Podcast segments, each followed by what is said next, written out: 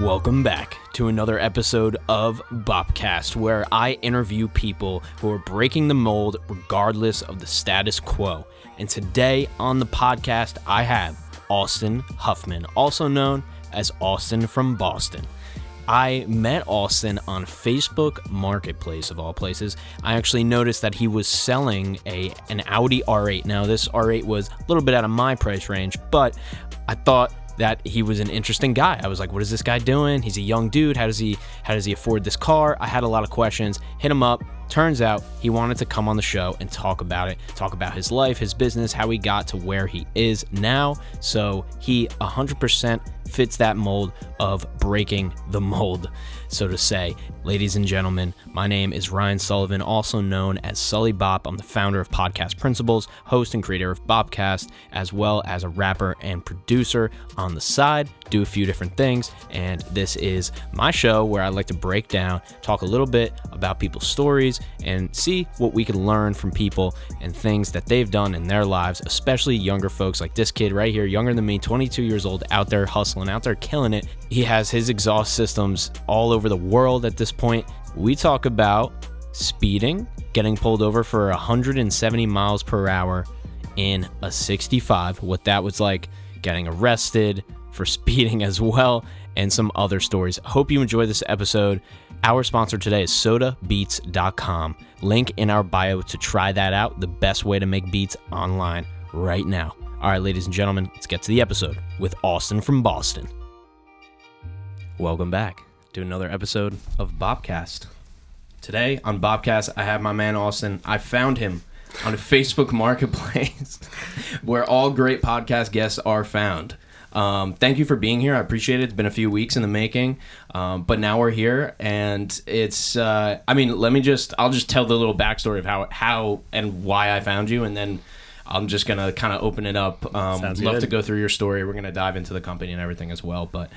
Um, so I was on Facebook Marketplace doing my thing. Like I'm, a, you know, buying and selling cars, man. You know the deal. Like you always, you gotta, you you kind of are are um, perpetually on Facebook Marketplace. It's not like you go on there, you see some shit on Facebook you hate, then you're like, all right, I'm just gonna go to Market yeah. because like you're there for Marketplace anyway, but you see some dumb post that you know your aunt made or something, and you're like, oh my god, this is bad. But it, it's just crazy that they have Marketplace in Facebook, but they're so wildly different. Like I don't want Facebook, I just want marketplace to buy stuff. exactly and that but that's how they get you so i'm on there and i'm like you know what let me go look at some exotic cars you know so i set the thing at like 80000 and uh, like minimum price 80000 and there's not much there's like some porsches like normal stuff and i see the r8 and i'm like oh this is a nice r8 it's like you know it's got wheels on it and stuff it's not like completely stock and uh, so then I was just like, you know what, let me message this guy. Let me just see what he's doing, you know? So I sent you a message. I never have messaged anybody like that, like, you know, with the podcast in mind. You know, I've always just messaged people like if I'm interested in something.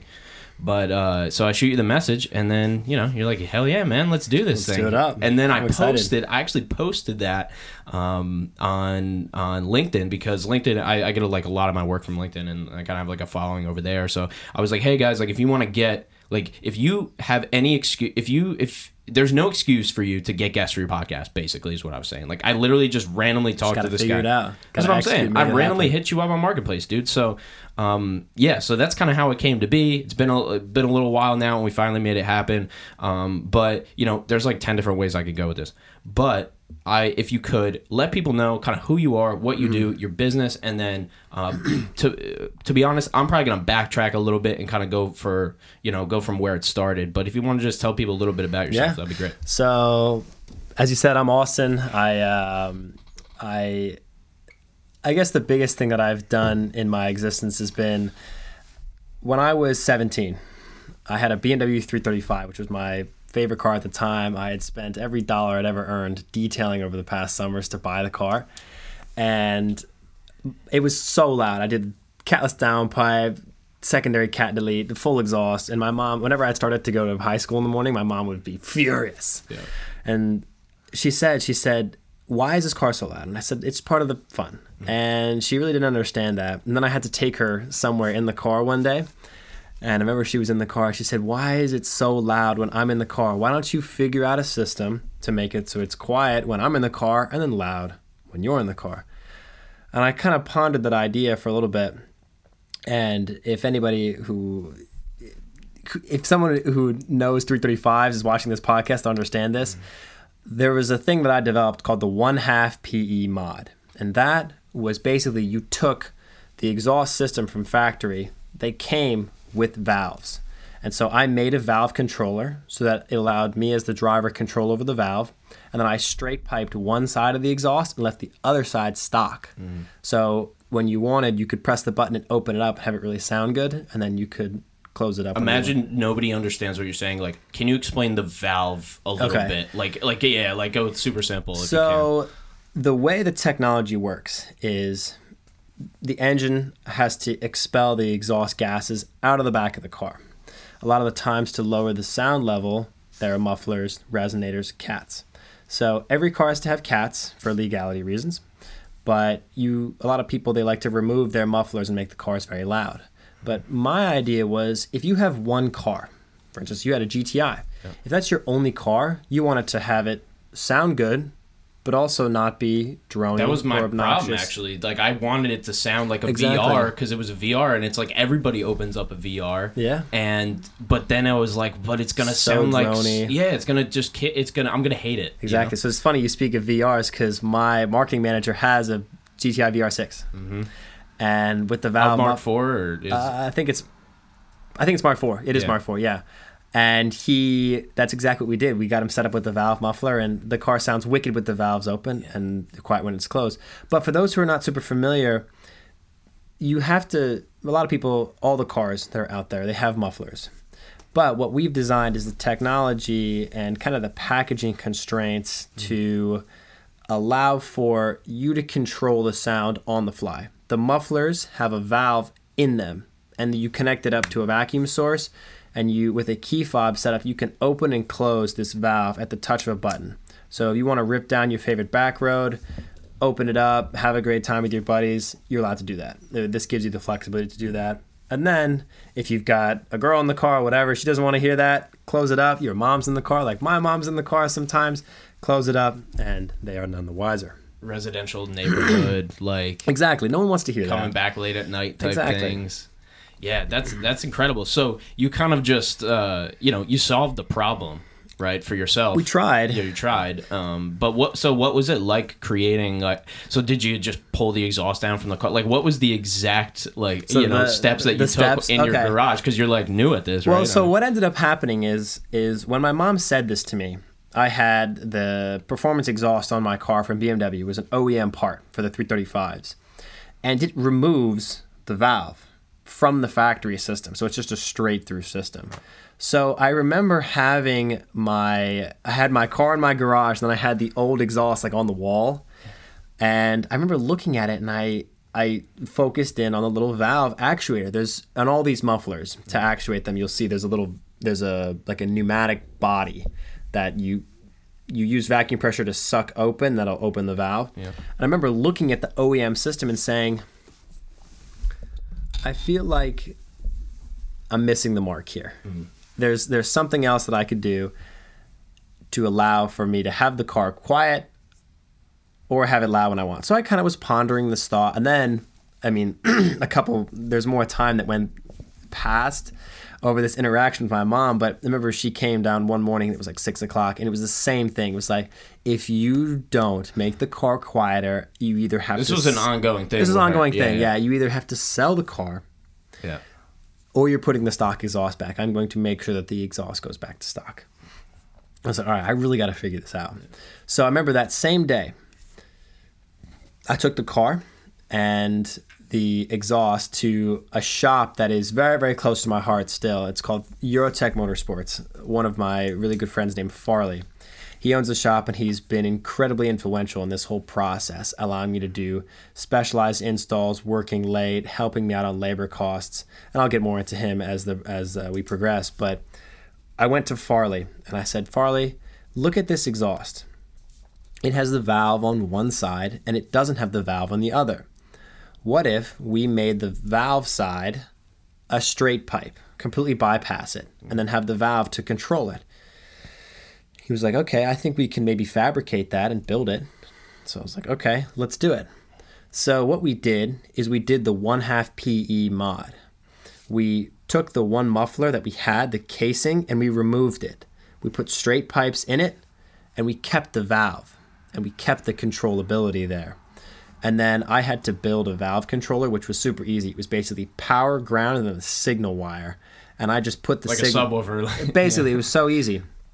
And um, because the car already had this technology integrated in it, it was as simple as optimizing the technology to control the loud and quiet more, so you had more flexibility, and allowing the driver the control rather than having the car's brain, the ECU, open and close the flap. So that's what we built. So I built the controller and we kind of fabbed up the first prototype. And I remember uh, we put it on YouTube, on Tedward's YouTube channel. And at the time, he had like 6,000 subscribers. I think he's at 200,000. He grew quite a lot. So I remember we put it on his channel and I went to this car show and we just filmed a quick video. I explained it to Tom. That's his name, Tom. And so I said, you know, it'd be cool to make a video about this because I think it would be very valuable for people. So we made one video and it like did like 50,000 views in a week, which was extremely strange for him because it did so many views, which was unaccustomary for what he'd normally been used to. So he does a bunch of views and he says, let's make some more videos about this. So we did two or three more videos showcasing the car and the exhaust and like kind of how it worked. And one of them I think has like 150,000 or 200,000 views now. And the collective group of videos have like half a million views. So I started getting inquiries on my Instagram, people saying, "I want to buy this. Will you make this for me?" And the thing was is in the video that that I that we made, I explained how to do this. I said, "Go to your exhaust shop, have them make this, make this, and you'll be able to have this sound." And the thing was is that really wasn't good enough for people. They wanted to buy it. So it's like, "All right, well, Nobody wants to actually do work. exactly. You They can wanna- literally give people everything. yeah, and they don't want to do it. so, well, that's where the business kind of began. And I remember I sold my first unit in it must it was August of 2017 because I had been developing this in high school, which was I graduated in um, in May of 17 from high school. And from there, it was kind of just building the vision. We started with those 335s. I built like a Shopify website, very rudimentary. I started an Instagram. I was just showcasing people's cars that had our exhaust on it and continued to kind of build the brand presence. We went from the 335 platforms to the M3s. I, because I had been making some money now, I went out and I bought an E E92 M3. I bought a Melbourne red car, six speed, you know, speed cloth, carbon fiber roof, the, the most beautiful spec for that car that I could find at the time. And that was at a time where those cars weren't super expensive. And, and I got it and we built an exhaust for that car. And it was the same thing. I wanted to be able to have it loud and quiet. So that's that at that time I was a sophomore in, in college and I started to realize, wow, this is like a real thing. I could really do this. And I wasn't super excited about my classes that I was taking, and I wasn't, you know, super engaged with the material that I was learning in the classroom. Now I look back on that, and I was like, I wish I paid attention more because I could have learned so many great skills and ta- and um, and uh, skill sets. But from there, we continued the the brand expansion, really trying to do partnerships with YouTube channels, getting promoters on board, and just trying to showcase the world that we were going to do something different. We were going to take this project to the next level and be able to build something that would, you know, rival the lacks of some of the best exhaust companies in the world. Wow, that's incredible. So how how what do you think you were gonna do with your life? I mean, listen, you're 22, dude. Like, you, I mean, as you know, listen, I have a business too. Everything could fall apart tomorrow. It's It like could. you know, it, it's that's that's the volatility, but that's what we're here. We're here for that. Exactly. But um, but uh, and I know you're young, but like, what did you think? Like when you're going to college, what did you go to college for? Like, what did you think it was gonna So be? So I, I actually I went to Lehigh University, not too far Okay, from yeah. here, and I I went to school for engineering. I was actually in a program called IBE. It was Integrated Business and Engineering. It was a five year dual degree program where you get a business degree and an engineering degree, all in five years. Oh, you had to take basically 20 credits every semester. So I started out in that, and I realized that I wasn't very good at just memorizing things on a on a test sheet. I wasn't I'm not a good memorizer. I like to really put my act or put my skill sets into action to really learn them. And memorizing of things and trying to learn tasks that way was not really how I was learning. So I ended up leaving that program because it was just it was too invasive, it was too much going on, it was too intense, and I was trying to run this business at the same time. So when I left that program, I went strictly business and I studied supply chain, and that's what my degree is in.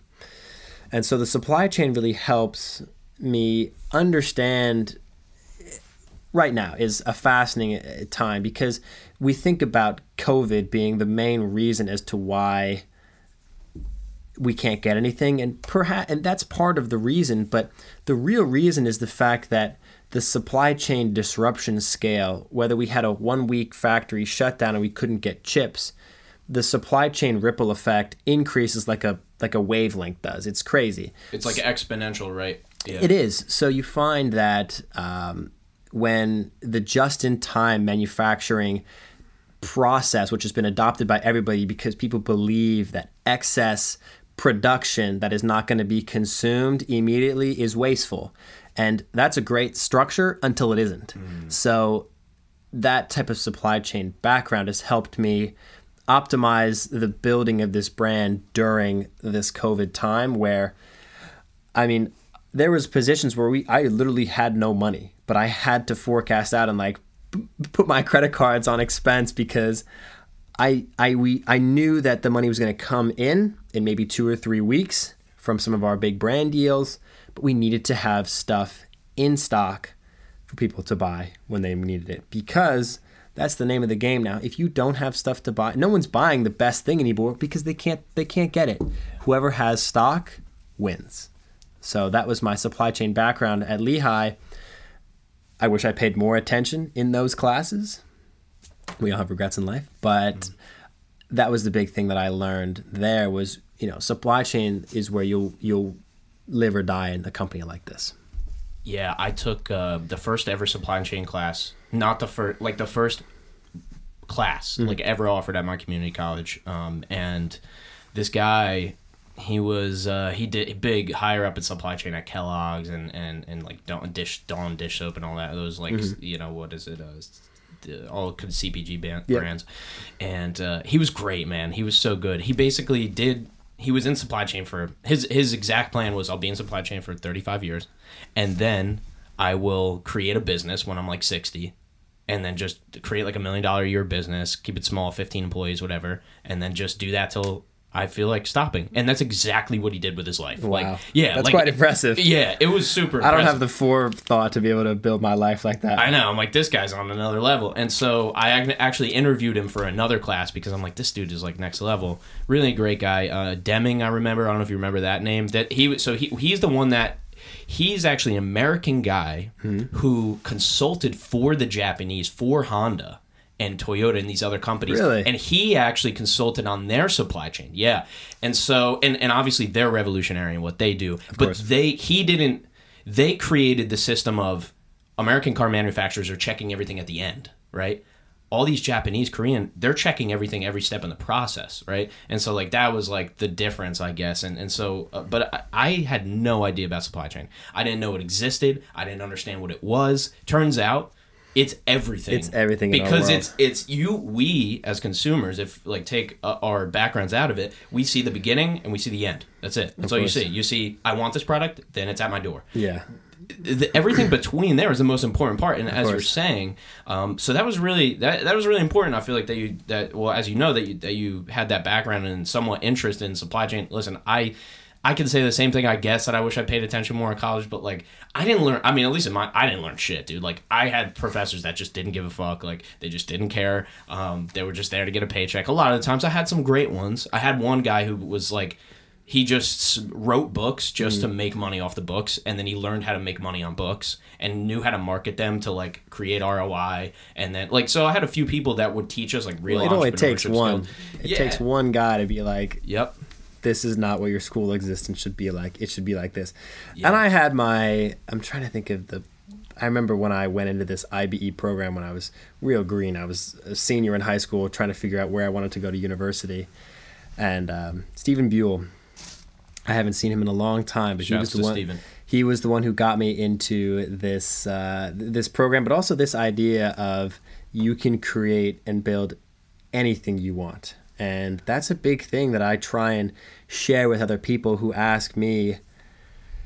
Even people in the car community, outside the car community, a lot of people say that I'm a lot because I'm always promoting. I'm always, you know, if someone ever has a question about exhaust, it's like, oh, could have bought my system. You would have been in great shape. But I push really hard in that, and a lot of people they'll they don't understand that this is my thing. This is my like child. This is my baby, right? So for a lot of my existence, it's been trying to showcase to people that this type of technology really help them. And whether I learned that from a professor at school and having the idea that whatever you want to build or whatever you want to create, whatever you want to learn or experiment with, just do it. I've told this countless times to anybody who comes to me asking for advice or tips or experience lessons. There are so many things that people want to try, whether it's learn to pick a learn a uh, pick up a new hobby or learn a new sport or skill. And so many people are afraid to try. And that's been the biggest thing. How did you get started with podcasts? I'm sure you just were like, let's give this a shot. We'll see what happens. And that's a lot of That's exactly what that's happened. exactly right. So it, there's a lot of times where I tell people just try, and that was a big thing that I learned in university was that I think university teaches you far beyond the classes.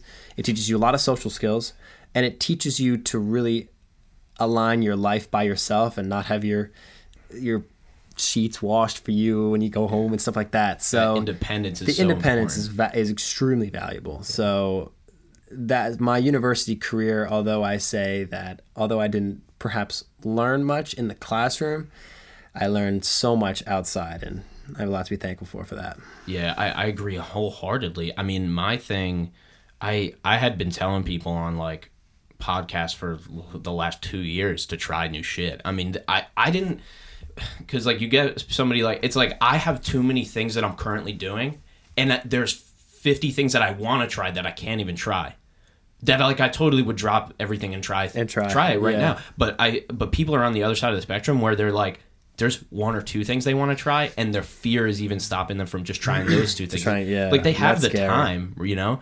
Um, and so that like it was just I feel like there's some kind of innate thing maybe with people who start businesses or podcasts or or exhaust companies or whatever it is, especially when you're younger in life. I think there's kind of an innate thing where uh, at least for me is I didn't see a barrier to entry. I'm a white rapper, dude. You know what I'm saying? Like I literally been making hip hop music for 5 years. Like I do, but I never saw I never saw any barrier. It's not like people Mm-hmm. were saying to me like, "Oh, it's not going to work." Like I just didn't nobody said anything. Yeah, I was just like, just try. Yeah, let's just Yeah. see what's up. So If you fail, it's, you it's fail. It's always fine. people's own mind that's stopping them. Ninety percent of the time from kind of just trying Of course. the shit. Um, but so you know now you're getting out of college, I guess at this point, Mm-hmm. right? The business is progressing. Like, where does it physically? What does it physically look like? Like you're in your garage to start, but when does it become like an LLC? a real and thing. actually- real yeah, so uh, I actually have to give credit to my university again, to Lehigh, because when I was a freshman, I got allowed to join this program. It was called, it initially was called Launch Bay C, but then it was called the Hatchery. So the Hatchery program was a program where you as a student, whether you first year, second year, senior, whatever, you could have the opportunity to get a little bit of funding and start to develop your own idea. And for me, when I came into this, everybody else didn't really have an idea, but I had this idea and I knew what I wanted to kind of pursue. So I spent a lot of time with a lot of sheets of paper doing what was this thing called? I remember it was the it was like a it was a single sheet. I remember Chris Cowsman. He used to tell me to do these, and it had like who your uh, uh, who's your customer, your stakeholders. what all that is stuff, yeah. all that stuff. Um, what was it called? I know what you're talking about. I don't know the Yeah, name of it though. yeah, yeah. I, I forget unfortunately. I do it for my clients all the time. I feel. Yeah. so I remember doing a bunch of those and figuring out uh, what it is that I wanted the business to stand for and how I was going to promote how I was going to manage the back end. And when I, in that summer of 2017, I'm sorry, the summer of 2018, excuse me, was when the LLC was formed. And pretty quickly, I sold my first unit because I was on the forums. I talked to a lot of people about, hey, like I'm gonna make these. Do you want to buy one? And it started at like I think I had them at like five hundred dollars or something, which was way too cheap. I was making no money doing it. but, you had to verify. Yeah, I had to verify the concept. So I set up the LLC. I did at the end of my program. There was like this Graduation. graduation. everything? Yeah, there you go. so at the graduation, I remember there was surprisingly. It's funny. I think people who are wealthy and of means will always like cars and will spend a lot of money on cars. So I'm at this graduation thing and I have my table set up and my banner with my really janky ass JPEG picture as the background and I have the prototype on the desk. And I remember there were a couple people who came up who had really nice cars and they said, when this becomes a real thing, I would love to buy an exhaust from you. and I said, I will make sure that that happens. And there was a couple customers who had Porsche Panameras. There was a guy who had a new Audi RS5 at the time. And unfortunately, they have since sold their cars, but we've put exhaust on their other cars because when I set this up to try and create this brand and this around this technology, I really wanted it to make people's lives better. And so when I showcased it at this graduation, I explained everything. I went through the process. I said we're very early stages, but I'm going to make this happen and I hope that one day I can earn your business and put an exhaust on your car. And that's exactly what happened. So I formed the LLC there, had my first sales throughout there, and then it continued into the M3 market. And then we expanded to do more BMWs. We did the F chassis, like the 335s, the 440is, all that stuff. Mm. Continue to expand. And now we do Mercedes, we do Porsche, we do McLaren, we do Ferrari, Lamborghini as well, mm. the Audi R8s as well. So. Yeah it's been quite the expansion process, but it all started there. Wow, that's incredible. Yeah, I remember going to uh, the internship fairs at my school and just trying to sell everybody all yeah. these companies. I'm like, you guys need a podcast. Like, what are you guys doing for content? I'm like, here's your. So it's like that same type same of thing. grind where it's like man, I'm here. I'm still doing business, son. Like we didn't graduate. Yeah. Like this is just, you know, uh, this is just the the beginning, right? Uh, it's not really the end. That's so powerful, man. I love, because I love that story, uh, and and and how you kind of, you know, got your first kind of pre-orders right there. Yeah, right there. And so you continue like, okay, so now you get the pre-orders. Are you still in the garage? Like, do you get a space? Like, kind of how does that? So I actually out? I was using a kind of contract facility out in Chambersburg, Sam at Monarch Manufacturing who really helped me get this vision started. When I had that first prototype, I remember I went to Soul Performance, who is in near the Fort Washington area towards Philly. And I remember bringing it to them and saying, hey, uh, you guys make exhaust. Can you help me make this? And they were like, hmm, not, no, not really, but we have somebody who can. And they referred me to Sam at Monarch Manufacturing. And Sam really helped me one help control the inventory because he was building them and we put them on the shelves and we'd get all the parts together and be able to you know have them ready to go when people wanted to buy. Yeah. and he was also my point of sale. He was the person who was boxing everything shipping it out helping me with returns because i would run the website and do the marketing and all that fun stuff but he would i would pay him to build these and then ship them out. So that's where the brand began is on the back end I didn't even have a garage. I just had like my car parked in a parking lot at school and I was doing the testing and when we had a new revision, he'd send me the new revision. It would show up at my mail center at school and I'd have this massive package.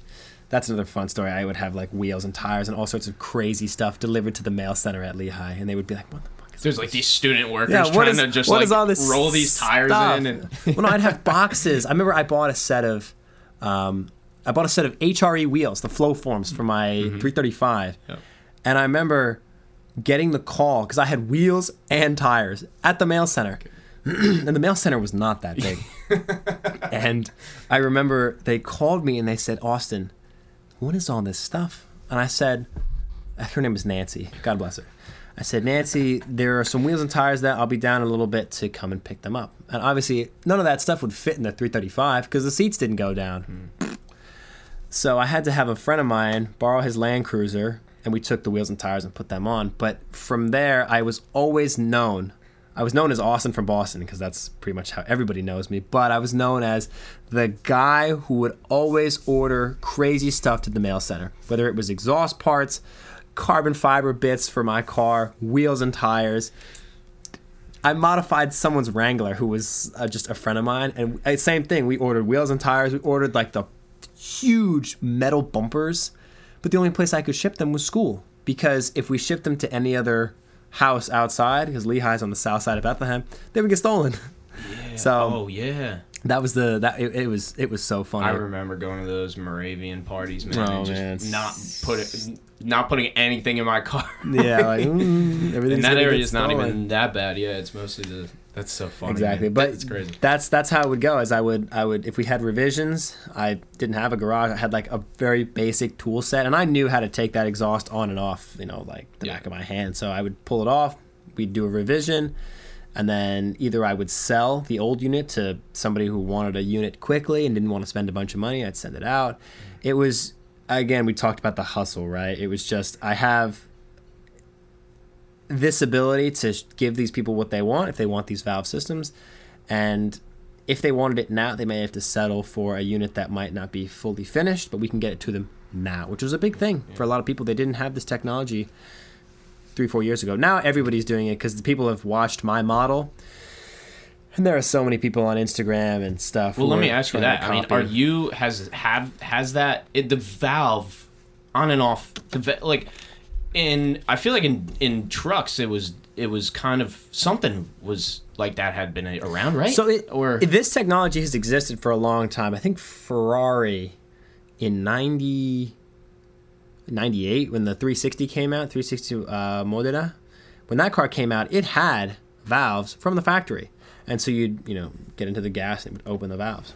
But the technology wasn't really well. There's two there's two problems. The first is it wasn't really optimized to be the best use of the sound until like the Ferrari 430 came out in 2005. Because when that car came out, it was a straight bypass. When the valves were closed, it was like you wouldn't even know the car's there. But then when it opened, it was like a bomb went off. It was the sound change was ridiculous. zero or a hundred. Exactly. So that to me was kind of my basis.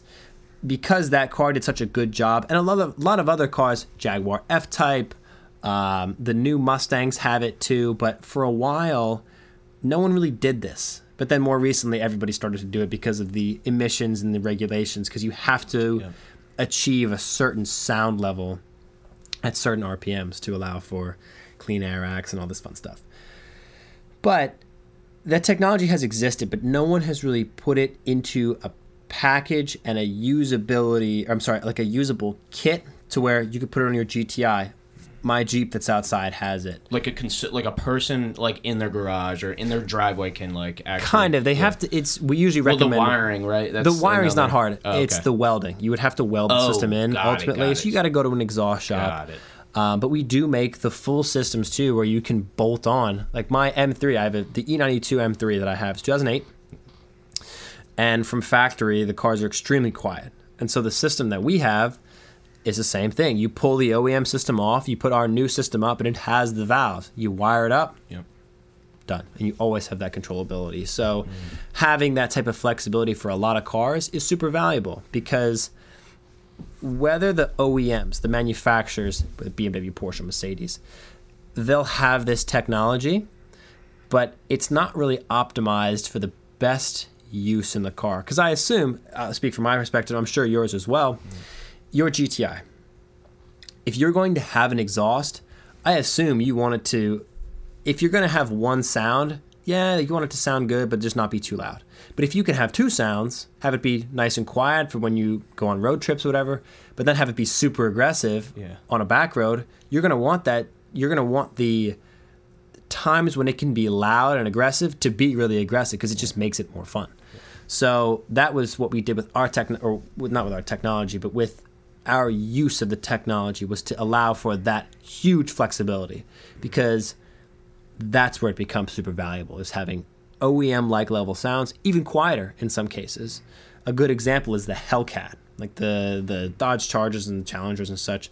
Those are really loud, most of the time. And they actually have the valves from factory, but again, they're just not used well. They're just under optimized, not in the right spot. So what we do is we remove all the mufflers and then we put in the valved ones and the cars are way quieter when they're closed so they're actually nice to drive. They don't they're don't they're not drony from factory.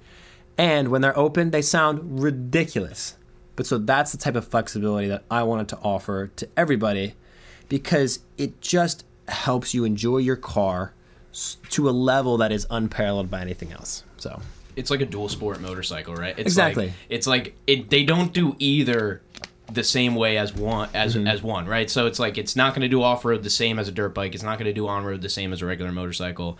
And but in your case, you're like, I'm not satisfied with that. We're going to actually make i want it- both cycles I want, both, yeah really well. yeah And and at when the you touch of a button Exact. And when you say like you're trying to change people's lives with this stuff, like it's not your goal was not make the loudest. Like it's not like you were just a real loud exhaust guy. You were just like I always wanted to be loud as loud as possible. It's actually the fact that it's for people who might not have two cars, but you basically get two cars. Exactly.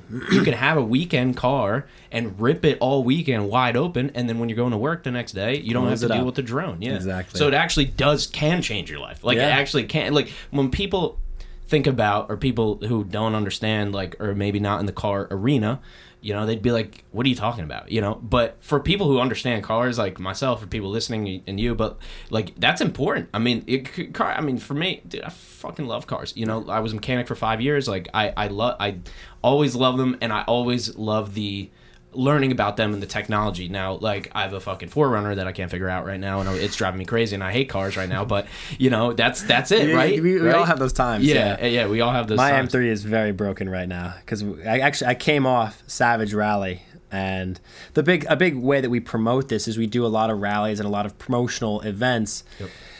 That go on YouTube and they go other places, but we try and really showcase to people that this can be at the high level, whether you want to put it on your Ferrari, Lamborghini, Porsche we make, or you can put it on your low end like you put it on my Jeep. But what's really funny is Alex Choi, who's a very big kind of influencer in the car community, he I let him drive my M3 for a, a, a good portion of the rally, and he came back to me and he said, "Yeah, this car needs so much work." And I said, "Really? Tell me all the things that this car needs because I hope I don't have to point my finger at you and say that you broke this stuff on my car."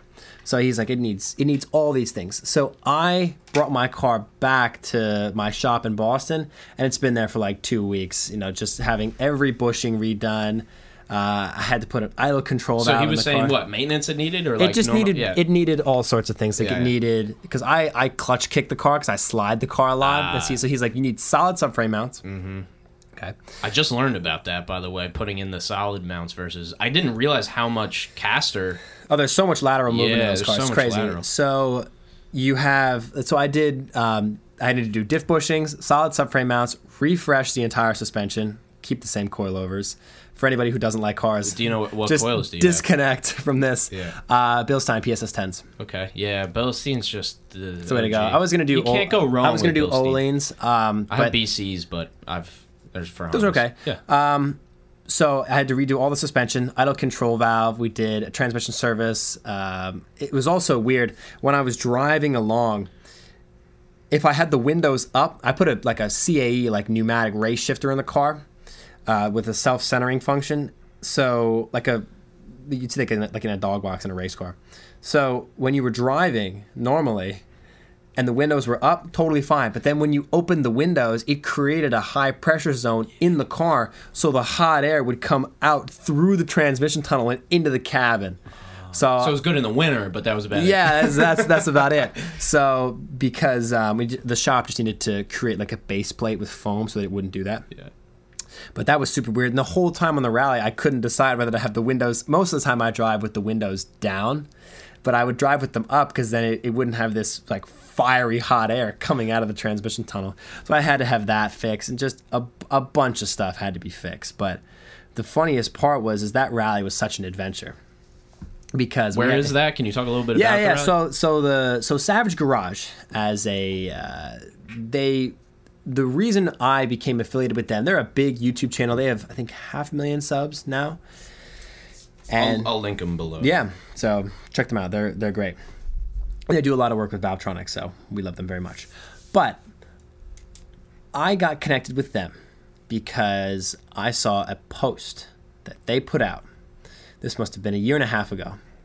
And I recognized the music that they used, which was from an original Hot Wheels movie from like the 70s. And I remember watching that movie as a kid.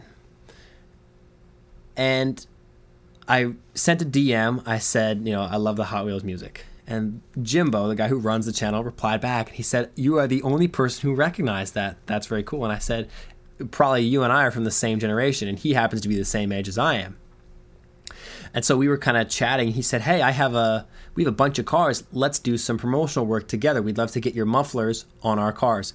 And I was still really young at this. I didn't really know what I was doing. I was trying to I was figuring out the process of how to kind of sell these things and I was still a sophomore in university. So our initial inkling, we got some of our mufflers to them and they worked pretty well, but I was I didn't really understand what I was doing at that time. So and they kind of saw that. So we kind of disconnected for a little bit. But then when the rallies came about and I had really perfected the idea and the technology, we kind of had a second coming, came together a lot, did a bunch of promotional work together. We put mufflers on everything, and we've we've done every Savage rally that has been in existence. So they're usually every three or four months, and we go. The first one was from Miami to Charlotte. That Oh, was, I see. So it's not one location. It's actually Exactly. it's a You- road rally. Exactly. You do a drive. So we did um, we did the rally from Miami to Charlotte, and there's a there's a good clip in here if you actually if you want to bring it up of It's on um, the IG. Or? uh, I think it'll be on go to YouTube too. it'll be it's actually on my IG. I couldn't find you, so Just just good. just do A from B, Austin from Boston, A from B. Oh, there you go, top one. So there's a, and if you go to my reels, Yep. the the the bottom most reel is so funny because you go keep going to the bottom. So this one, yeah, this was we were doing like this was in the street in um like there was like a massive crowd and stuff. Uh, this was in Georgia, but the like the police were totally cool with this. So that's the type of mentality Oh, they were just- on yeah, these rallies. It's just crazy. you know we bring in so many cars, so I many love it. people, and we were doing this. We were at, Damn hoodlum. we were at the yeah we were at the uh, we were at the nine line so um, this was th- this was in a parking garage like on an, on another savage rally we just have such a good time because these rallies are a ton of fun you get to meet amazing people along the rallies and Dude, that's so sick. we but so that was the second rally. The second rally was the great lakes. We did like all around the michigan area which was a lot of fun. Went to like mackinac island which is weird as hell. There's like no cars and oh. horse and carriage. Very strange.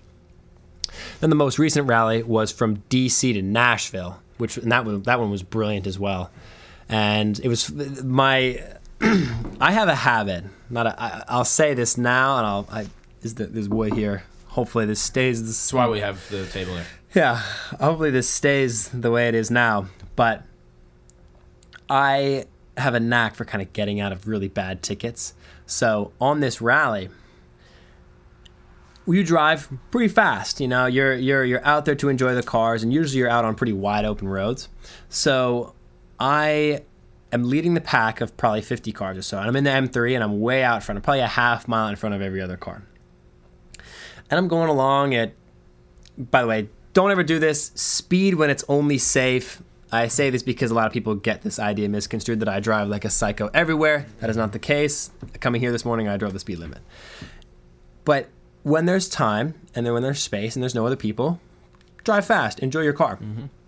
as long as it's safe. And so we were in the middle of West Virginia. There's no one around. It was 8 o'clock in the morning. We had just left the hotel. And I'm bombing in the M3, 160, 170, like sitting on the limiter. We were moving. And it's just me. There's no other cars, no other people, just me and my co driver, my videographer with me.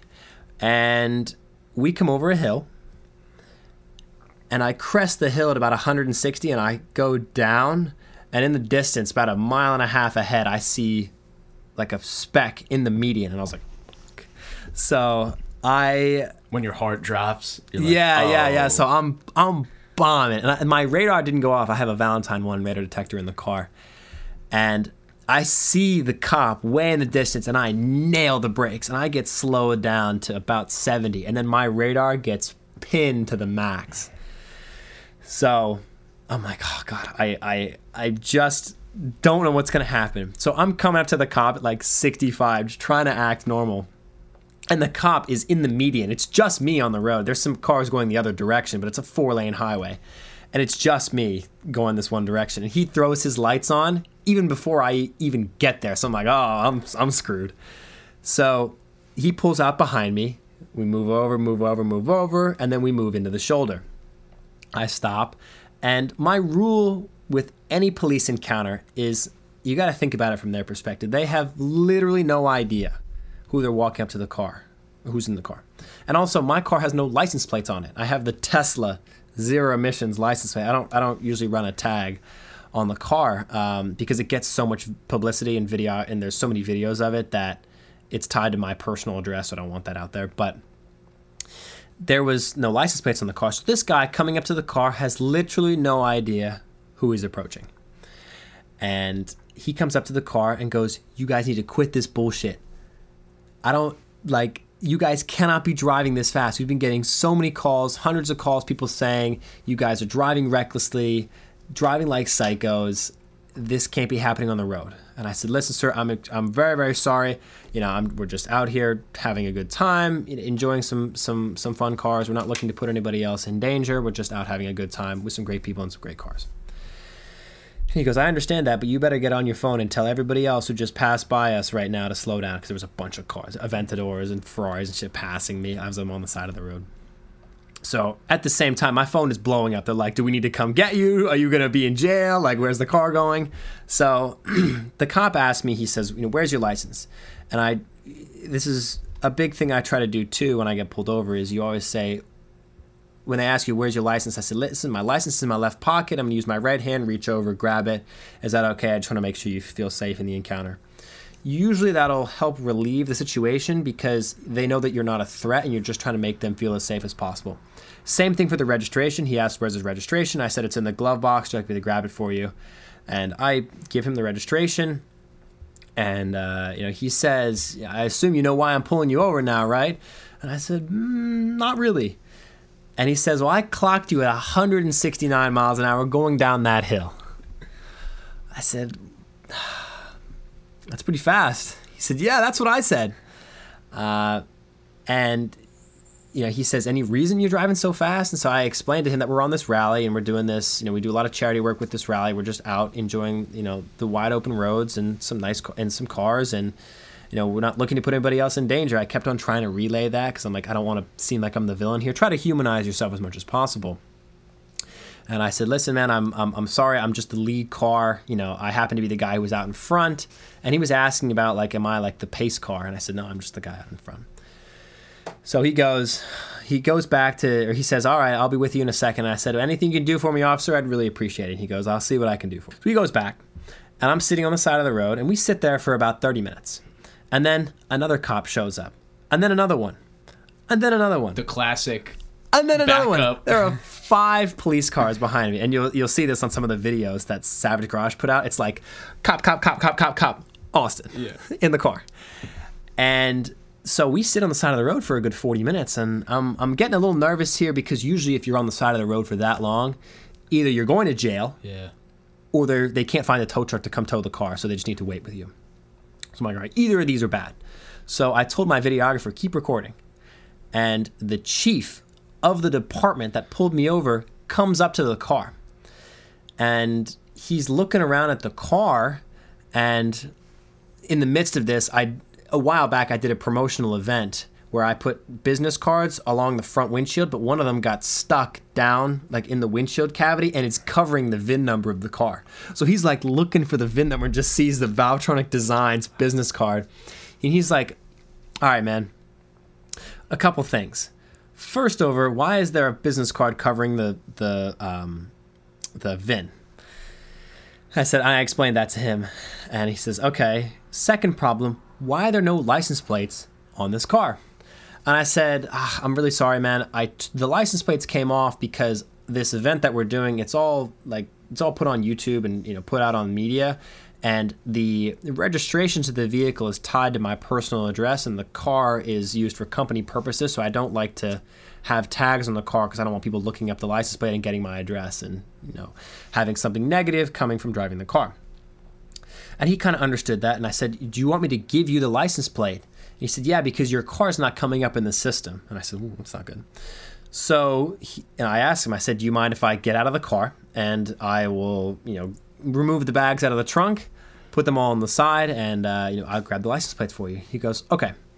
So I get out of the car and I proceed to remove every bag out of the back of the car, and the car is filled to the gunnels with luggage. There's so much stuff in the car. I move everything out. I open up the trunk floor and I hand him the license plate. But my license plate is a protect and serve tag from Massachusetts where it says state police on the bottom. And I hand in the tag and their mood changed immediately. They were like so interested in the car, the rally, the business, because they realized that I'm either very affiliated with law enforcement or that I, you know, either a family member's law enforcement, because those plates are very challenging to get. And so I hand them the plates and I kind of explain what the plates are for. They're for the State Police Association of Massachusetts. I explain all that to them and their demeanor completely changed. They were they became super cool and they were like, "Oh, what's Valvetronic?" And, and I was I there's a uh, you let's see actually you might be able to pull it up. Uh, if you go to YouTube, Yep. there's a clip in there. Uh, and then if you type in Savage Garage, Yep. Uh, and then keep scroll down a little bit. Just keep going. Or click click eight more. Oh, there it is. This is this this is it. Uh, this is the cop who came up to me. He was like, "Y'all need to quit this bullshit."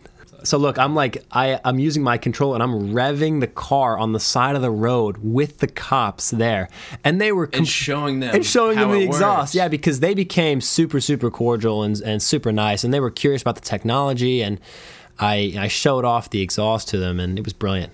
Oh my god.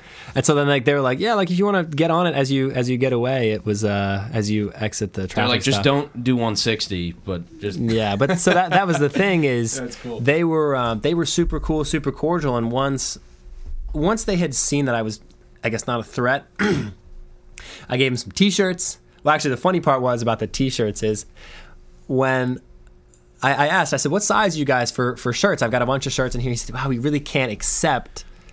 Oh, you know, because it's like a bribe thing. it's a bribe thing, yeah. And so I said, well, if someone were to litter these T-shirts, I you would have to pick them up, right? That would be a disservice to the community not to pick up the shirts that are being littered on the side of the road. So I said, yeah, I think we would have to um, pick up the you're shirts. good. You're fucking good, man. So it was funny. So um, I get back in the car and you know we we take off, but no ticket, no nothing. They were just you know they just said slow down, please be safe. We don't want to have to scoop you up on the side of the road from a massive accident. I said I, I appreciate that and uh, thank you for you know being cordial and and uh, kind of understanding the situation. So I've had a lot of encounters like that though where I really try to humanize myself to make the police understand that I'm, you know, I'm not like on drugs. I'm not drunk. I'm just, I think, a decent driver, not the greatest in the world, but I'm just out enjoying on a uh, in a safe section of road, enjoying my car to its potential. So, and if you kind of show that to to the officers, you're, you're usually car guys too. And I see so many people who they get massive tickets and they, they want to be combative. The police are not the enemy. You were going too fast. You're doing something. You're definitely in trouble. You're definitely deserving of whatever punishment you're going to receive. So I see a lot of this where people try to point fingers at the police and stuff. They're just doing their job. and and obviously, listen, there's asshole cops. There's There's asshole people, There's asshole yeah. everybody. Exactly. There's asshole firemen. I mean, there's asshole everybody.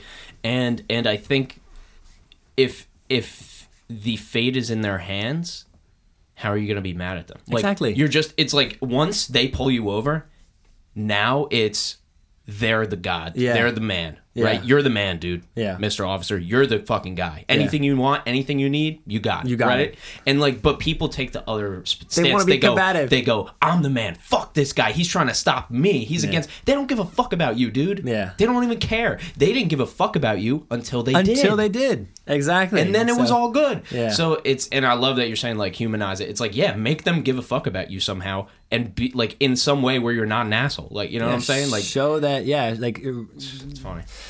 try to keep them talking. Yeah, it's uh, it's- there's a lot of that. I even, I had another encounter too where one of my favorite cars that I have, I have a Mazda Miata, little red one, Classic. tan interior, br- 90s, right? brilliant car, 95 Mm-hmm. manual, fantastic car. But there's a rule with this car.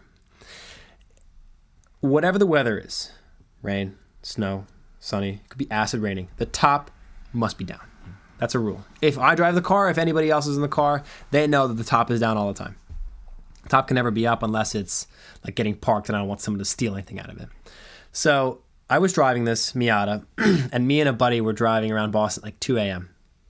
It's raining. I have the top down. And that car is really underpowered, but when it rains, I have um, Federal 595 RSRs, really sticky tires on it. When it rains, the tires have no grip, so you just fling the car around and it slides everywhere. It's brilliant. So I'm with my buddy. He's in a the BMW 535 in front of me, and he goes through an intersection. We make a left through the intersection, and I slide the whole intersection. So much fun. We get to the next stoplight. He accelerates away. I accelerate away. We come up to the next traffic light, and he's like, and he, I ended up passing him, but he's like flashing me like crazy. So I'm like, oh no, what's what's happening? So right as I glance in my mirror, I see the very familiar headlights of a, of an Explorer come dipping out from traffic and throws his lights on and, and uh, is pulling me over. So I'm like, oh no, this is not this is not good. So I pull over, and there's a couple problems with the Miata. Although it's a great car, it has some weird issues where it has a hot starting problem. So if I shut it off and it's still like hot, it's still warm, it probably won't restart, and the handbrake doesn't work. So the cop pulls me over on a hill. And so I'm like like I'm waving my arms out the window or out of the roof because I'm like, listen, I can't stop here. Um, I'm gonna roll back into you. The handbrake doesn't work and I can't shut off the car. And he's like, he yells over the loudspeaker. He's like, put the car on the curb. Set the car on the curb. So I'm like, all right. So I crank the wheel over and set the car on the curb. And the cop comes up to the window and uh, he's like, "What do you think you're doing?" And I was like, I'm, "I'm sorry, man. I'm just out, you know, having a fun time with the car. No one out. I just figured it'd be a fun time to enjoy the car." And uh, he's he's looking at me. Uh, by the way, this whole time I'm getting soaked in the car because it's raining, but I still have the top down. And he says, "I saw what you did back there in that intersection. You know, you, you really can't be doing that." And I said, "I'm, I'm I'm sorry. You know, I didn't really put it, didn't really think about it too much. I'm just the car rotated. I kept the power on, just try to correct the slide, and uh, you know, hopefully that wasn't wasn't wasn't too too bad." So um, he says, "Okay, where's your license?" And I said the same thing that I said in the other story. I said, "My license is in my left pocket. I'm going to reach for it. Is that okay?" He goes, "Okay." So I hand him my license, and my wallet's over there, but uh, my license picture is me like this. like I have the thumbs up in the license picture. Yeah. So I hand him that. He throws the license back. He says, "Give me your real license." I'm like, "This is my real license. Like it's not a fake fake ID." He goes, "All right, where's the registration and the paperwork to this car?" I said, "Well," and I had to explain because it was on a Pennsylvania tag from my school address, but me and a friend we co-owned the car, so there's like two names on the address. It's weird. So I had to explain that to him, and the whole time the registration is getting soaked in my hands because it's um, it's raining. So he takes all the information and goes back to the car. And then another cop shows up a couple a couple minutes later, and they're like shooting the shit because I can hear them because the top is down. I'm hearing them talk about all sorts of random It's the bullshit. benefit of getting pulled over in that car. Exactly. You can hear everything that's going on behind you. So um, they're like chatting, and the other officer, who wasn't the initial one to pull me over, comes over to the car. And uh, the big piece of this is the Miata, my friends, they stuck Ferrari badges on it. So it has Ferrari all over the car, which looks ridiculous. And the guy comes up to the car and he goes, Wow, nice Ferrari. I said, Well, you've been fooled. It's not a Ferrari. And he goes, Well, that's unfortunate. And I was truly hurt by that. And uh, he's looking around the car, and the only thing that's in the car is me, obviously. And there's my like gym bag, which is in the floor, and then just a full jar of peanut butter in the passenger seat. And he's like, Why is there a full jar of peanut butter in the car? And I'm like, listen, I'm just usually I go to the gym late at night, and uh, it's it's not the best thing for after the gym, but it's something I like. You know, a lot of protein, high calories, but not the best. And he goes, "Are you hiding something in the peanut butter?" I said, "No. Like, do you want to try some?" And he goes, "No, I don't like peanut butter." so I was like, "All right, well, everybody has their taste in life." So he goes, "Good luck to you." And then goes to walk back to the car, but I said, "Hey, do you mind before you go? Can you help me put the roof up because I'm getting soaked in the car?" So you know, we put the roof up together. He like sits in the car, we latch the roof, and I said, "Hey, thank you so much. I really appreciate your your willingness to help me do that." He goes back to his car, leaves and the other officer is still there. And at this mm. time, I see a tow truck come by really slowly, and I'm like, "Oh no! Like this is this is really bad." But the tow truck keeps going. And at this time, another 10 minutes goes by. So I've been on the side of the road for a good 45 minutes now with this one cop who hasn't come back to the car. I call my attorney who helps me out with a lot of my traffic tickets and such, and I and I call him. It's two in the morning at this time to remind you. I call him three times. The first two times doesn't pick up. Third time he picks up, he goes, Austin, what the fuck do you want? I said, Anthony, I'm on the side of the road. I got a cop behind me. I think I'm about to receive a really bad ticket. Is there anything you can do to maybe help me? We'll maybe call the, the state police chief in this area to you know, have him let me off. He goes, all right, let me let me see what I can do. Hangs up the phone, calls me back five minutes later, says, hey, I can't get a hold of anybody. We're just gonna have to deal with this on Monday. The problem is with this whole situation is I got a stipulation from another court violation for driving that said if I get another violation, I'm going to lose my license and I'll be put on a on an infinite suspension period. This can't happen. so that was what the court said. I don't even know if they were going to really execute on that, but they could have. So Anthony calls you back, and I'm like, dude, we got to do something. And so as he's on the phone, I hear the door clunk from the officer behind. So he's getting out of his car and closes his door. And so I say, Anthony, hang on, the cop's coming back to the car. So I put the phone, I didn't even, I, I thought that I hung up the phone, but I just put the phone on the seat. Cop comes up to the window. He says, Listen, Austin, you've been very forthcoming. This whole situation is very funny. I'm glad that my partner there could help you put your roof back on the car. I said, You know, tell him I thank him for that. I'm not citing you for the reckless driving or the speeding or anything else I could get you for, but I am citing you for the loud exhaust. And I said, Ah, officer, I'm, I'm very I'm very thankful for your leniency on these other things, but if I receive another violation, I'm going to be in real trouble. And he said, well, What do you mean? And I, so I explained the court stipulation to him that I received another violation. I've been trying to clean up my driving act. It's been a year. I haven't been pulled over, but I've got another month until my probationary period ends. I'm hoping that I can not receive any violations so I can be able to enjoy my freedom of being able to drive. And he said, "Yeah, I understand that, but you know, you're just gonna have to fight this one in court." And I said, "Officer, I don't think you're understanding the gravity of the situation here. I really need this to. I, I can't really take this ticket from you right now." And he said, "Well, it's just a loud exhaust ticket." And I actually said, "Well, it's a loud exhaust ticket." And so I showed him the exhaust, and I said, "Well, this is actually what my company makes. We make because the Miata has one of those valved exhausts, one of those mufflers on it." He said, "Oh, that's that's pretty cool." And I said, "Yeah, you know, this is what my company does. It's what I'm doing after university." if I receive this violation, I'm not I can't drive, which means I can't promote my company and I'm going to lose any ability I've had to be able to pay my employees and I can't let them down. What would you do if you were in my position? In the meantime, I'm holding this ticket where it says, you know, certificate or tick traffic ordinance or whatever. And the cop takes the ticket back from me, looks at it, folds it up in his hand, and says, Austin, we're not going to worry about this tonight. I hope I never see you again. Don't drive like this.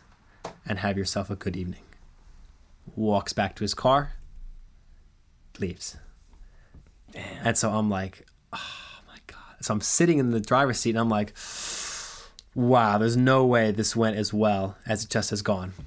And the, to make this story even better, I go to look at my phone to call Anthony back. Turns out he was on the phone the whole time. So I pick up the phone. I go, Anthony, you got that? He says, You got to be the luckiest son of a bitch I ever knew. Hangs up the phone. So just like situations like that, it's just brilliant. I feel like you definitely would have been a lawyer, dude. You're fucking good, man. And I don't listen. I don't say this to everybody. I know I'm the podcast guy, but shit, dude, you got to start some kind of, some kind of. I like telling stories, man. I mean, like some kind of. uh Ed Bolian type of VinWiki type Well, I've thing? told this story on VinWiki before. Uh, You're on VinWiki? I have been three shit. times. Um, How was that experience? I don't. We don't have to go Oh, too far into it. brilliant, brilliant. yeah. Ed is the most. Ed has an aura about him, which is you can totally. just tell even from the videos he does. it's unbelievable. He has this just innate ability to grab your attention. Whatever he has to say, he says it very slowly, very eloquently. Mm-hmm. And it seems like his speech is never rushed. Whatever he has to say Yeah. will come out when it He's not like happens. me from New Jersey on coffee. Like Yeah. you know so? I mean, I talk a little bit fast too, and it's hard to understand me sometimes. But when you elaborate the stories, it's it's the same situation that we're having. He just says, "Tell me the story." Yeah. So is he s- sitting there when you're? He does, Got he it. so he's kind of like co- it's like a Vlad TV type of thing. He's Correct. coaching you Correct. a little bit. Yeah. So it. that was the that's a really. I'd love to go into it if we have time, but I'll just link your the VinWiki once. Oh, yeah, I mean, the and also- I'm, I'll, I'll go watch him. I didn't yeah, know. he the, another piece of the puzzle is too is we did three well we did a bunch of stories but some of them haven't aired yet but we did like two stories in the morning then we went for lunch and did another four or five after lunch he took me for a ride in the LP640 Murcielago Oh, and dude when I tell you that car is something so special beyond anything I've ever experienced. It is amazing. It has such a ability to capture your imagination. You're about the same age as I am. You you grew up with those cars. I'm sure a lot of the viewers did as well. Like that was the poster car. That was in Need for Speed Hot Pursuit too. It was in it was everywhere. And so just being in that car and being with him was super cool. We went out, we had something, we went and grabbed something to eat and drink, and just listening to his stories and stuff. He just has this innate ability to capture your imagination. He's like a, he's like a, um, like a superhero. It's, it's crazy. And his voice too. Just everything adds to it. His voice so is so amazing, and his voice is even more. Um, uh, how would you say? His voice is even more like It's intimate pronounced, yeah. in person. Like he's even more relaxed in person. Believe It's it. crazy. So very incredible experience. And I think we gained some good publicity for it. I liked. I, I shared another story too. Similar situation where I got. Uh, I'll. I guess your viewers can watch those because I want to. It's better to watch them on VinWiki. But there was a where I got pulled over. I passed a cop at like 120 miles an hour as he was he was cutting up through traffic and I was cutting up through traffic and I passed him, but he was in like an unmarked Ford Fusion, and I had no idea he was a cop. Uh, One and of those guys. And then he lights me up with uh, some lights, and you know he was a super cool guy. I don't know if he was off duty, the CHP or whatever, but this was in Florida, and uh, it was just he ended up letting me go too. It was crazy. leave- let the suspense build on that one. Exactly. Yeah, yeah. So, um, but there's been a lot of you know weird cop encounters along my existence, and I have had some bad ones. But I feel like when I was a lot younger, I had some really bad run-ins and like stories where I remember I got I was driving I was six I was 16 and a half I just gotten my license and I was in this first 335 that I that I uh, elaborate about about the whole exhaust uh, configuration story but I remember I was bringing somebody back at like two in the morning and I was going down Route 9, which is a, a road that goes from my town. I used to live in Wellesley, Massachusetts, that goes to Natick. And I was I had dropped this person off and I was coming back. It's like 2, 2.30 in the morning. And my father, God bless him, he had just taken my radar detector out of my car 'cause he's like, you don't need this. You drive too fast. You don't need to have this in your The car. The only time that I got a ticket is when it was off. So I feel That's yeah, yeah. That's that's brutal. That's the way it goes. So, um, by the way, he has a he has a full radar system in all his cars. So it's, Come on, it's he's the pod calling the kettle black. But the funny thing was is I was going along, no radar, and I'm 16 and a half, you know, real dumb. And I'm and 335's loud, tuned. And I'm flying down this road. And I see one cop in the distance, but I see him way ahead of me, so I slow way down. Go past him.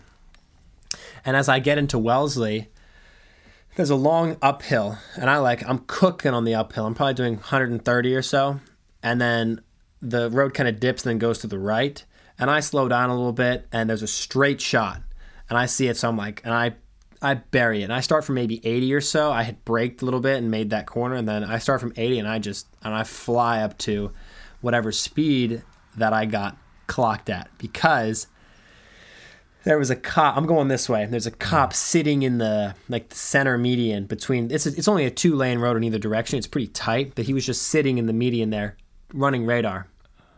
And I fly by him at 109 and a 50, and I'm like, fuck. So I keep going, but I'm again I'm 16 and a half, so I don't really understand the dynamics of the car. And I'm on my winter tires at this time too. So I kick it up to like 130. The car had a limiter at 130. And I there was a turnaround that I needed to make to get into my neighborhood. And as I was on the brakes, I forgot that I was on my winter tires. I didn't have the grip, and so I overshot the uh, the turnaround I needed to make. And I was like, "Oh no, what am I going to do? I got to find another road." and I come over the next hill, and there's two police cars in the road. Oh wow! Blocked me, and so like, I pull over and stop, and me as a 16 year old, I'm like sobbing in the passenger seat because I'm like, fuck, fuck, fuck. Like, what do like I my do? My life is over. Yeah, I'm I'm screwed. Yep. So I pull over and I, I didn't even have the whereabouts. I put the car in park and I was just sitting there sobbing. I didn't even have the whereabouts. Turn off the car, open the window, nothing. Cop comes up the window and like knocks on the window. And like I open the window and I'm like sobbing with tears and I'm like, and he's like, "What are you doing?" And I said, oh, I'm, I'm, I'm sorry. Um, and so ultimately, I got arrested. And the, the the part that makes the story even better is you would assume I'm in my car driving late at night that I wouldn't be doing this. I was wearing my bathrobe, brown bathrobe, and uh, I had like clothes on. I had like sweatpants and a sweatshirt on underneath. I was just it was cold, so I had my bathrobe on, and the I had it like tied though, and the cop was like. Are you wearing any clothes underneath here? Because they were like they went to handcuff me and like the robe kind of opened, but I was like I was I was wearing clothes. And it was going to be uh, a cops video, at, like at that point. Yeah, dude, it, was, it was ridiculous. So you know, I get taken to the Wellesley like uh, police station and stuff, and they book me and they do all that fun stuff. And I remember having to make the phone call to my mom to come pick me up, and oh man, it was not good. My father showed up as well, and they were both pissed. My parents are split, but they lived in the same town, so they both showed up, and they were. I've never seen my father so mad. So mad. Uh, and he, from that point on, I lost my license. They they they issued an immediate threat on my license, which basically means they just can take your license away. And my father made another stipulation on even on top of that. Even when I got my license back, I could not. This was in, I think this was in no, no, this must have been in January. Is when I got this when I had this problem, this encounter, and I got my license back in like March, but my father said I couldn't drive until May 15th. That was his stipulation. But at the at the time, I had since sold that 335 that I had, and I went and bought an E E46 M3.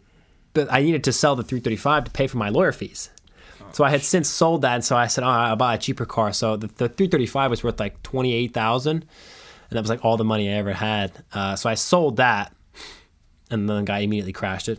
R.I.P. But he's fine. The, the car's toast. Um, and then I went and bought an E E46 M3. But that was the thing is I remember that E46 sat in my garage for like two months and I couldn't drive it. And I was like that must have killed you. pampering it and like thing, doing yeah. the doing all sorts of. I guess I'll stuff. detail it again. yeah, uh, and like like reconditioning all the leather. It was Yeah. it was an interesting time, but um, I guess what the the moral of all these stories culminating is now I've really realized how to humanize yourself and not do these things and, and be forthcoming and be honest about what you're doing whenever there's an encounter like this. Because in the past I would do some really dumb shit. But I think I've matured quite a bit to not mm. do these things so much. But I, I think it's, and especially as you know, driving on PA back roads, probably driving on your back roads too, driving on these back roads. It's like you you have to know when, where, and how. Mm. and how That's Yeah. it. And if you know that, you're good. It's like the one time I got a ticket, I was in my college town, Mm-hmm. and I wasn't from there, and that's why he gave me a ticket. That's the only reason he gave me a ticket. I was doing 11 over. He gave me a ticket for like seven over. Oh, wow. Or eight, or he helped me a little bit. Um, but he was like, are you from here? And I'm and I was just honest with him. That was my worst mistake. You know, the fact that I just told him I wasn't from here. You know, it's like if if I told him yeah I live here my whole life, he wouldn't have given me a ticket. Well, you would have seen the license and gone, well, this isn't true. If you would have said, Yeah. listen, I'm a student here. I'm not really familiar. I'm sorry. I'm driving a little bit too fast. Hopefully, you can give me the opportunity to earn your trust next time. Yeah, like dude, it's like you so have these like word tracks that are like amazing for. Thank like- you. Yeah, like uh, uh, people can learn a lot about that because that's. I mean, that's the only ticket I've gotten, but I've gotten pulled over probably seven times. And similar stories to you. Mm-hmm. The one guy, I had to thank God I had my Marine shirt on, Mm-hmm. and he was like. He was like, "Oh, you kid considered Marines?" So like, I was like, "Yes, sir. I'm seriously considering the Marines." And, and and he was a Marine, and then he pulled me over two other times. He he could have busted me for um, weed, Yeah. when it was illegal. Didn't bust me. Could have pulled. He pulled me over for speeding again. Yeah. Didn't bust me because he. I established that relationship with him. Yeah, exactly. And so he would just be like, "You again?" And I'm like, "Dude, you got to stop pulling me over." Yeah. You know. And then we'd have a fun conversation. That would be it. But yeah, it really is establishing that. Um, and uh, I Yeah. love. I love your stories. I wish we. I, I wish we had all the time in the world. I want to have you back again. There's a lot we got to get into, um, as far as the company and the business goes Let's and things it. like that. But to kind of wrap it up, um, it was amazing to have you. Uh, what is you know what's going on with Valvetronic right now? Like, what are the new things going on? If you just let people know kind of a little bit about that, and then maybe where they can find you. Yeah, so um, right now we're really working on our wholesale expansion plan. We're trying to help get the brand into some other places where you can go and buy it. We're actually working on a deal with a very large retailer who you will hopefully see soon. We're trying to put the mufflers in the stores so anybody here could go and buy them from a store. Wow. So, working with a large um, uh, automotive parts store that everybody's familiar with. I can't say the name for certain legal uh, uh, problems, but hopefully working on that. Want to get the mufflers into stores. Um, additionally, we're working on trying to help develop our wholesale and high end programs, whether it's McLaren, Ferrari, Porsche. All these um, these high end brands because we want to really establish and show that Valvetronic is going to be the next wave in this exhaust production. There's a lot of people who make exhausts, but it's really up to the marketing and trying to show people that you can build something that no one else can. So that's what we've really been working on to try and build a new existence for a lot of people who have these cars because if you go and buy a McLaren or Ferrari nowadays, there's so many restrictions on what the factory can make the car sound like, but in the aftermarket we don't have to deal with that usually. So allowing these people who buy these fun, fast cars, whether it's a Ferrari 488 or the new SF90 or a McLaren 720S, allowing these people who buy these cars as an enjoyment piece to take their enjoyment to the next level with a great exhaust setup. So we're working on that. We're continuing to work on our normal BMW kind of core market, which is the new G80s, the M3s, the M4s working on trying to continue to showcase that again in the same vein as the higher end stuff we want to build a great quality product at a great price that'll again help people enjoy their cars to the fullest so that's what we're working on um, again it's just scaling it's trying to build the right team find the right people to help us along this vision and it's been an incredible journey thus far but you know I, i've really taken this time to I've been in, in, incredibly fortunate and extremely lucky in stuff that I've been able to discover in my existence, whether it's running the company or being a friend or whatever. I've found that it brings me so much more joy and happiness to try to share this experience with people. And part of my like love language for other people, whether it's friends or family, is I love to give gifts because it, it helps me it makes it, it just makes me a lot happier to have somebody else enjoying the same thing that I enjoy in because that type of experience not only builds relationships but it, it just makes me more happy to see somebody happy that I thought of them.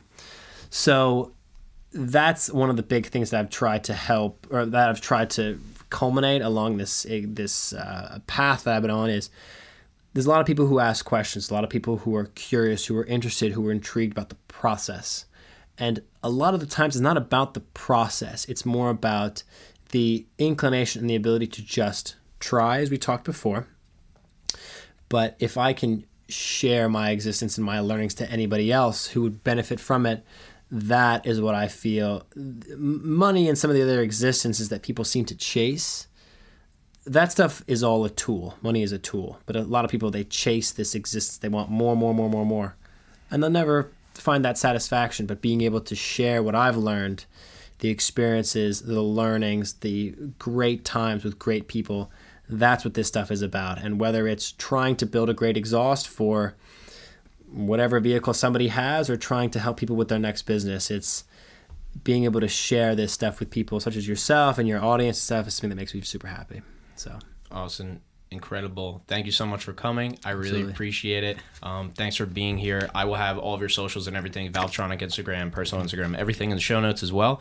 Um, and uh, yeah, thanks for being here, man. Thank you for having me, brother. Anytime. So, ladies and gentlemen, as you know, this has been another episode of Bopcast with our man Austin from Valvetronic. Like I said, all the information in the show notes. As you know, we are on all platforms, even the ones nobody uses. Don't go anywhere. We got something for you in the outro. Awesome. once again, thank you, brother. Yes, sir. Thank you. That's a pop. Round my man. Yes, dude.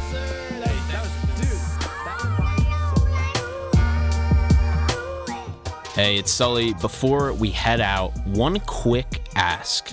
And let me describe this to you. Would you like to receive one email per month from me covering everything we talked about on the podcast during that month. This will also include music content, uh, videos, YouTube, video versions of the podcast, anything podcast or content related for the month covered in one email per month. So, this is our newsletter. So, if you would just go to sullybop.com on your phone, computer, tablet, whatever you're on right now, S U L L Y B O P so just type that in sullybop.com and scroll to the very bottom of that homepage and you'll see join our newsletter right there. Now, that will cover, as I said, all the topics we talk about on the podcast, just a synopsis of the content for the month. So if you feel that that would be valuable, please do join that. I will also include uh, things I'm reading, things I'm interested in this particular month, supplements I'm taking, etc. So if that's something that's up your alley, please join our newsletter. I would really appreciate it. Okay, let you go. Have a great one, and we'll see you on the next one.